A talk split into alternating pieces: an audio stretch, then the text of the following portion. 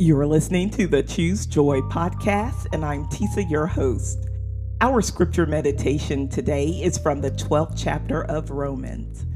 It contains many well-known verses to encourage the body of Christ, and it is one of the clearest teachings on what living for Jesus should look like. Sacrificial, transformed with love and grace and full of Holy Ghost power. It is my prayer for you today, as you meditate on this word, that you see yourself differently, that you see how important you are to the work that Jesus has for each of us. My friend, you are the spark that will encourage others to live the lives they are called to live. I pray that the life you live speaks for you.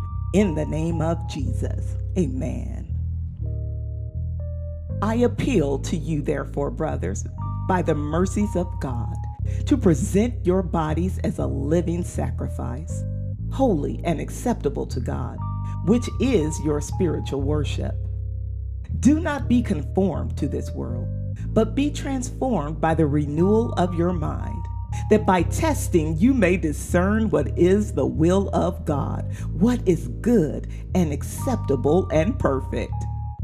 For by the grace given to me, I say to everyone among you not to think of himself more highly than he ought to think, but to think with sober judgment, each according to the measure of faith that God has assigned.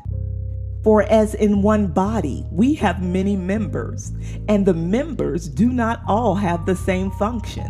So we, though many, are one body in Christ, and individually members one of another. Having gifts that differ according to the grace given to us, let us use them.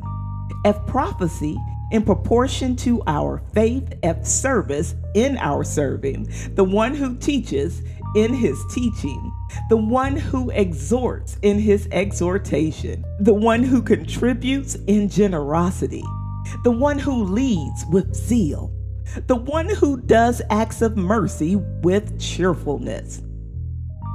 Let love be genuine. Abhor what is evil. Hold fast to what is good. Love one another with brotherly affection. Outdo one another in showing honor. Do not be slothful in zeal. Be fervent in spirit. Serve the Lord. Rejoice in hope. Be patient in tribulation, be constant in prayer. Contribute to the needs of the saints and seek to show hospitality.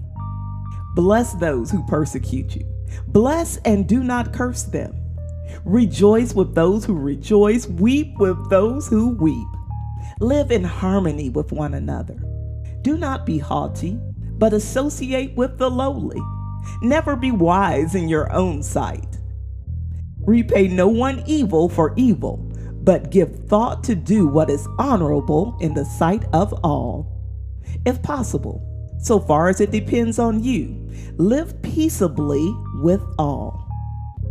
Beloved, never avenge yourselves, but leave it to the wrath of God, for it is written, "Vengeance is mine, I will repay," says the Lord.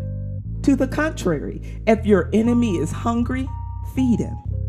If he is thirsty, give him something to drink, for by doing so, you will heap burning coals on his head. Do not be overcome by evil, but overcome evil with good. The word of God for God's people.